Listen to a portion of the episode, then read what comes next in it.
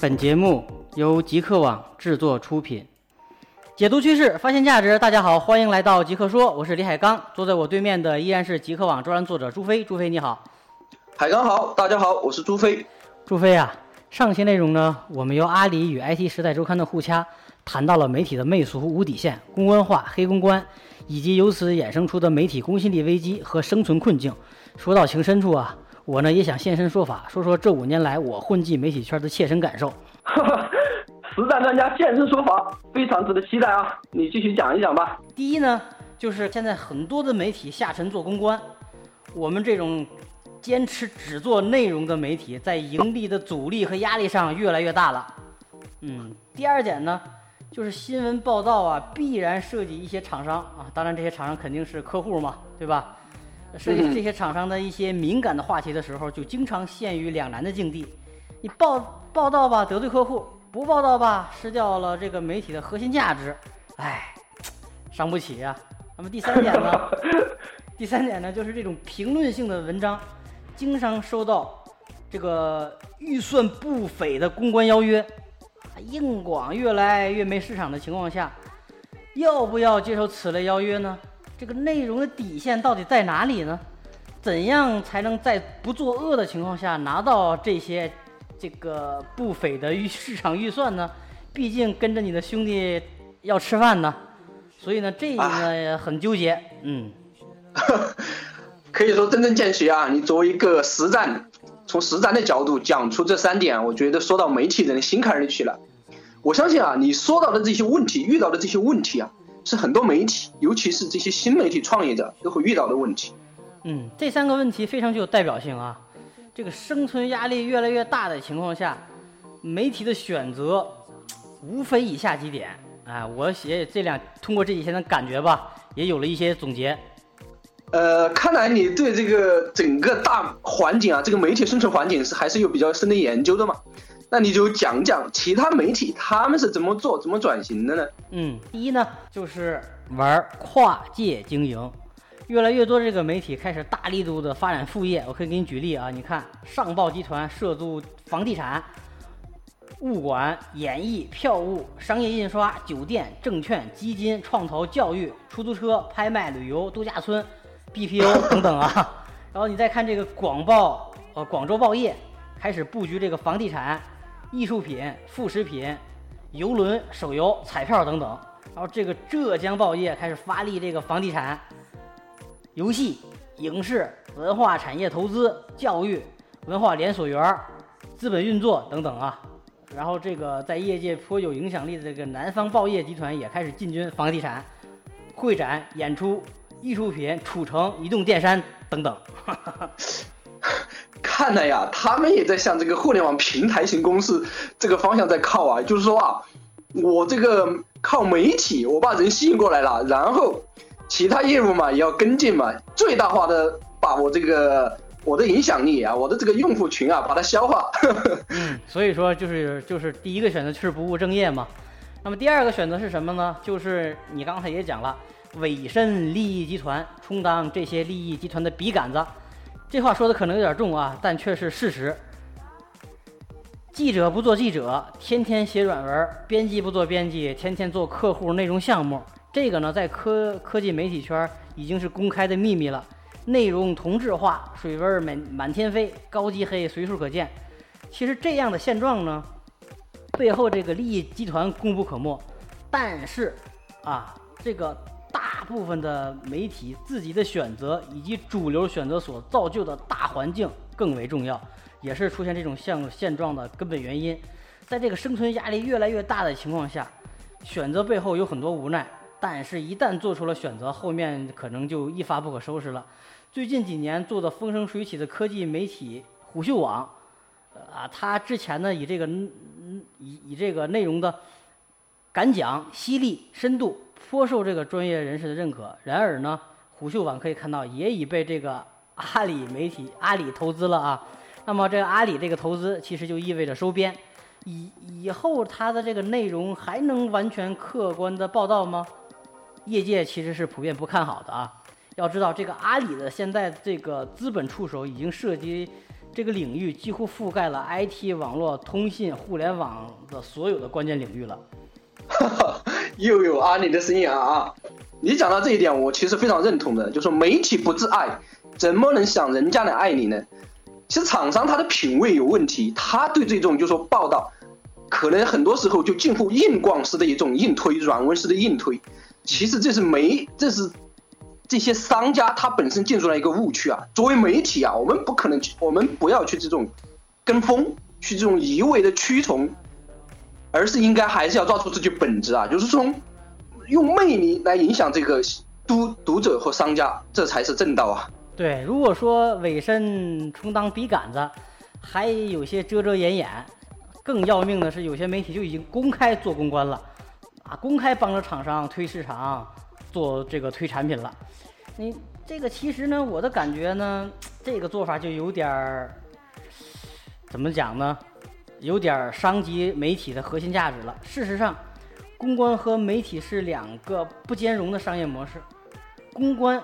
要对自己的客户百分之一百的负责，你带了 A 公司就绝对不能带 A A 公司的竞争对手了，并且呢，这个公关公司要最尽自己最大的能力和可能，在这个市场宣传和公关宣传上打压竞争对手。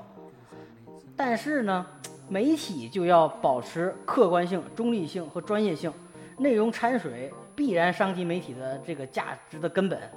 但是你可以看到啊，为了更好的生活，为了这个在持续这个老的这个广告业务持续下降的情况下，能够挣更多的钱，很多这媒体开始公开的做公关了，或者成立公关业务部，或者干脆专门成立公关公司。唉，其中啊也不乏一些大的媒体，这个让我就觉得有点伤伤感和伤心了啊。由于这个话题敏感，这里呢我就不点名了，人间不拆嘛。这里，但是这里可以多说一句啊，最近下马的这个芮成钢，就是媒体人做公关的一个典型的反面的例子。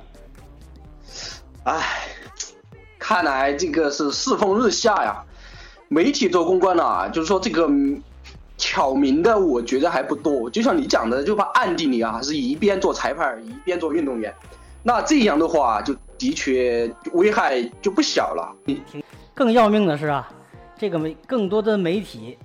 在这个公关的基础上，越来越无底线，也就是说，他呢运用这个舆论的工具，威逼加利诱，胁迫厂商买单，也就是阿里口中所称的这个舆论敲诈。随着这个时间的推移，这个媒体的手法和和花样也是越来越多，持续的翻新。这个呢，一步又一步的，一次又一次的刷新了我们对媒体底线的这个认知。你说到这个哈，就让我想起啊，这个三幺五晚会啊，有个段子就说啊，这个晚会你是花钱就不上，不花钱才上。又说到这个敏感话题了，敏感话题赶紧打住啊！咱还得说回来，近年来啊，这个在厂商公关费持续上升，以及这个信息发布门槛大大降低的这种情况下，专业从事舆论敲诈的这个团队公司也是越来越多了。并且呢，这个专业水平呈逐年上升的趋势，差评师水军比比皆是。你在网络上一搜，一大片啊。在这种情况下呢，部分媒体，当然啊，其中可能大部分称不上媒体，为了达到自己的商业利益，开始不择手段。当前不可否认，这样的媒体远远不止一两家，只不过呢，有些做的高明些，有些做的低级些，有的呢在厂商这个容忍范围之内。有的已经超出了厂商的底线，于是呢，我们看到的各种闹剧就开始上演了啊。不过，可以肯定的是什么呢？这种自公式的发展模式必然是走不长远的。对呀，毕竟是不健康的模式嘛。我觉得在中国现实环境哈，这个媒体环境虽然比较糟糕吧，但是未来哈，它还是应该是良性发展的。像这种啊，以上种种，包括特别是这些黑公关这种。黑色产业链其实国家已经开始有一些打压，只不过现在可能还做不到一刀切吧，可能有一些厚此薄薄皮的这个现象。但是未来这个趋势还是应该回归这个哈媒体的本质，才能走得更远。嗯，没错啊，这种坚持原则、恪守媒体核心价值观，专注优质内容，不跟风，不急躁，忍忍受这个暂时的利润下滑，甚至亏损，踏踏实实做事儿，稳步转型，通过持续的创新，逐步走出困境的可能不是没有啊。这个呢，好像有点假大空，但是对比以上我提的那些做恶事儿的这种自攻式的这种转型呢，可能更有前途。只不过啊，现在我还不能肯定的给出具体的做法和具体的这个解决方案，但是可以肯定的是，这种坚持原则的、恪守媒体这个本分的这种媒体呢，未来是能够被大家认可的，也能走出这个盈利困境的。谦虚了吧？不说空话，老干的，我就还是从一个媒体人的角度，还是想听听你这个极客网，你到底是怎么干的？挑战我，没关系，挑战我，我就接招。我呢，也就给大家分享分享我们的一些原则和做法。呃，这个这样细讲起来，这细节很多。这这由于时间关系，不可能一一的在这里面给大家啊细数。也就是说，细节咱们不多讲，只说说。我们大的方向性的原则，我在运营这个极客网的时候呢，呃，可能也正如我前面所讲，遇到了很多问题。但是面对这些问题的时候，我呢，经过深刻的思考，做了以下的这个几个决几个决定，可大家说出来呢，可以供大家参考。第一呢，就是极客网要恪守这个媒体的核心价值观，坚持不做公关。第二呢。就是极客网要坚持媒体的客观性、中立性和专业性。啊，第三点呢，极客网要与这个产业链中各环节的参与者深度的互动，但是这个互动要坚持原则，保持自己独立的判断。对于那些厂商的或者是恶意的爆料，有自己的客观的分析能力，做到有底线，不作恶。然后第四点呢，就是在这个不作恶的基础上实现。媒体商业价值与内容价值的平衡，在这个两者不能够统一的情况下，我们宁愿放弃暂时的这个商业价值，而去保证这个媒体的这个内容的核心价值。你讲的这几天啊，我要点三十二个赞了啊！其实啊，这个媒体回归回归这个公信力啊，这个回归啊。我觉得其实啊，其实不算什么要求，而是一个非常基础的条件。但是这个时代，正是因为很多媒体没有这个基础条件，所以才难能可贵。这也是我坚持的吧。媒体的本质还是它的一个公信力。就所谓媒媒体它的公信力啊，是指媒体它本身它所具有的，就是说社会所依赖的一种内在的力量啊。因为有了公信力啊，才会形成了这个公众对媒体它的一个信任和接受。才会具备这个真正的影响力。就媒体的本质，它其实是一个积累公信力和制造影响力这么一个过程啊。在这两个力都上去之后，它才能借此盈利啊。在一个传媒环境正常的国度的话，可以说谁掌握了公信力和影响力啊，谁就在这个媒体竞争中处于主导或主动地位啊，盈利就水到渠成。当然啊，就说这个如果这个环境不太好的话，就可极有可能产生你上面讲的种种畸形发展吧。其实我之前也讲到这个三种变味儿，这个媒体它这三个方向和你讲的其实有些用词不一样，但其实它也是相通的。但这些做法它都是与公信力是背道而驰的，甚至是越走越远。嗯。但是没了公信力的媒体啊，就可以看到现在他们其实也能活下去。但我觉得作为一个媒体人，我觉得他们活得没有尊严，就很憋屈，给人当。做小的当门人哪有什么尊严？但是如今的中国媒体自上而下，能有多少有公信力呢？我觉得这个才是值得反思的。不只是网络媒体哈，网络媒体这个复制内容啊满天飞，当然很多不是称为媒体，只是一个呃网络渠道。就连很多这个本身就说出身高贵的这些权威媒体啊，自己都不能以身作则，一次一次的在商议这个利益。纠纠缠中啊，就迷迷失了自己。那这个的话，我觉得是整个这个整个这个环行业大环境，这个整个产业的一个问题了。你说的没错啊，不过呢，很多媒体透支公信力，在很大程度上是出于无奈。无奈这两个字啊，用的很传神啊，的确反映了当前的一个困境。就和中国很多媒体，他抛弃公信力走入歧途，其实是可以想象，也是可以理解的。我总结一下这个原因啊，主要有以下三种情况。第一点就是说，这些有的媒体或者说很多可能就是网络上的一些发布渠道，它不能称为媒体，它出身低微。你要去形成这个公信力，其实是不太可能的，或者是是说路漫漫就很长，难以走到那一步。嗯，这一点其实是无需多解释的。我们可以看到，中国这个媒体很多还是国字当头嘛，这种有影响、我有影响力的。嗯，就连四大门户啊，据我了解，他们也是具备这个新闻的一个编辑权，他们本身是不具备这个采访权的，所以他们的这个新闻源头还是要依靠。那些国字头的媒体来提供，嗯，所以在这种政策收紧的前提下呀，新兴的一些媒体或者是一些网络媒体啊，他们可能就没有这种耐心，也没有这种勇勇气啊，去形成这种公信力。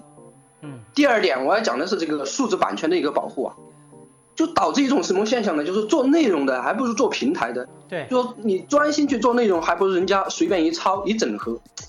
这一点哈，从这个传统媒体有网络媒体这个争争端，以及这个最近的搜狐与今日头条这个争，当然搜狐它本身也是一个聚合终端呐，只不过今日头条走得更进一步而已啊。嗯，就反映了它其实都是在这个新技术的裹挟之下呀，做内容的哈，它不如做通道、做平台的。嗯，再加上这个数字版权几乎处于就是无保护的状态，到处都是 copy paste，然后改头换面。搞得面目全非，所以这样就导致很大一部分呐就不愿意从扎实的内容做起。嗯，第三一点，我讲的就是这个一个比较大的误区，就是媒体认为的盈利的误区呢，他们的目光瞄向的基本上全部是厂商，而不是读者。嗯，在国外，这个数字付费阅读啊，为内容买单是存在这个环境的，但在中国，我们可以看到这个互联网思维。发展的非常本土化，一切都免费。嗯，是。当我们可以看到，当一些国际公司进入中国市场，推行一些就是付费阅读啊、内容付费啊这些策略的时候，马上就会有一些中国的懂行的跳出来，批判他们就不懂中国这种商业模式必将失败。这反映出来的是什么问题？反映出来是我们这个大环境已经这样了。大家认为的，你这个东西就是廉价的，就是应该免费的，哎，就这样来说的话，就中国就很少就靠内容能够活得很好的，那这样的话，你你哪哪有公信力呢？你跟厂商打交道，就毕竟就是说厂商他是有自己宣传目的的，对，你如果不是抓住用户这个这一端，而是尽量的一味的媚俗，一味的跟着厂商跑。那你的公信力自然就不在了。对，但我还要讲，不过不得不说啊，即便缺失了公信力，很多媒体目前也活得比较好。但不可否认的是啊，这块市场红利维持不了多久，未来媒体还是要回归公信力的本质，抓住这个核心才能走得远，赚得多，有尊严啊。借阿里和 IT 时代周刊骂战这个事儿啊，我想呼吁啊。如果这个监管当局能够把它当做一个典型的案例来严肃处理，或许是对变味儿的媒体们的一次警醒啊，有助于这个行业啊早日回归正轨，回归这个公信力的本质。要不然，等到有一天我们这个市场红利不在的时候，很多媒体面临的可能就是关门大吉了吧？没错啊，近两年来，随着越来越多的这个新传播平台的快速崛起。各家媒体的生存压力是空前大的，这个面对这么大的生存压力，是为了短期的利益放弃尊严和气节，人云亦云，屈服于强势的商业力量，苟延残喘，为了活着而死去，还是着眼未来，在巨大的竞争压力下拒绝诱惑，坚持本真，实事求是，远离舆论暴力，保持媒体最根本的根公信力，然后呢再持续的创新，浴火重生。对于这种这个选择啊，还真的没那么简单。不过可以有一点可以肯定，市场呢需要媒体，但绝对不是那种依附于某些利益集团的舆论工具。传统媒体也好，新媒体也罢，要想从众多的竞争者中脱颖而出，长期持续的健康发展，必须顺应潮流，并且呢迎难而上，必须做到有有气节，能够守住媒体最后的底线。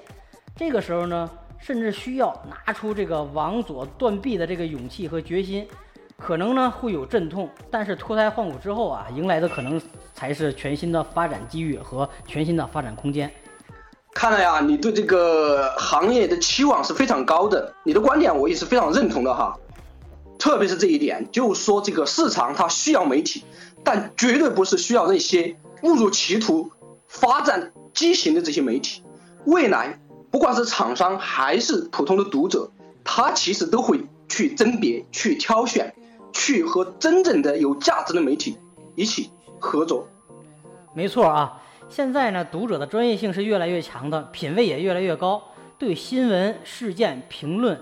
等市场行为和声音的判断是越来越准，对媒体内容的要求也越来越挑剔，期待真实的声音，期待不一样的视角和观点，啊，当然呢，更期待实战有营养、有风骨的内容，更期更期望自己呢也可以置身其中进行互动。他们对意见领袖的这个需求和期望，远远高于对新闻这种内容媒体本身的需求和期待。这也是我们极客网定位的一个呃这个利基点所在，也就是我们极客网要做这个呃媒意媒体的意见领袖，这个口号实际上是我们通过对这个读者的观察所做出来的，并不是读者要放弃媒体，而是媒体为了活着是牺牲了太多的公信力，所以呢，我们未来真正能活下来的媒体是那那些真正能够坚持底线、有风骨的、能够不作恶的、能够有公信力的媒体。说到这里呢，我不禁想起臧克家先生纪念鲁迅时所说的一句颇有意味的话啊。这句话呢，拿到当今的这个媒体这个现状来看，也是尤其是值得深思的。那就是有的人活着他已经死了，有的人死了他还活着。我想套用这句话，当前呢，有的媒体活着他已经死了，有的媒体死了他还活着。在这样的小感叹中呢，我们今天的内容也就到这里了。媒体的公信力以及生存的问题值得我们持续的关注，我们也会持续的观察业界的新动向，欢迎大家持续的关注我们后续的话题和内容。李海刚、朱飞在极客说为你解读趋势，发现价值。我们下期再见。感谢大家收听，下期再见。更多精彩内容可登录极客网官方网站，我们的网址为三 w 点 fromgeek.com。w w w 点 f r o m g e e k 点 c o m，我们的官方微信公众号为李海刚的全拼下划线 c o m l i h a i g a n g 下划线 c o m。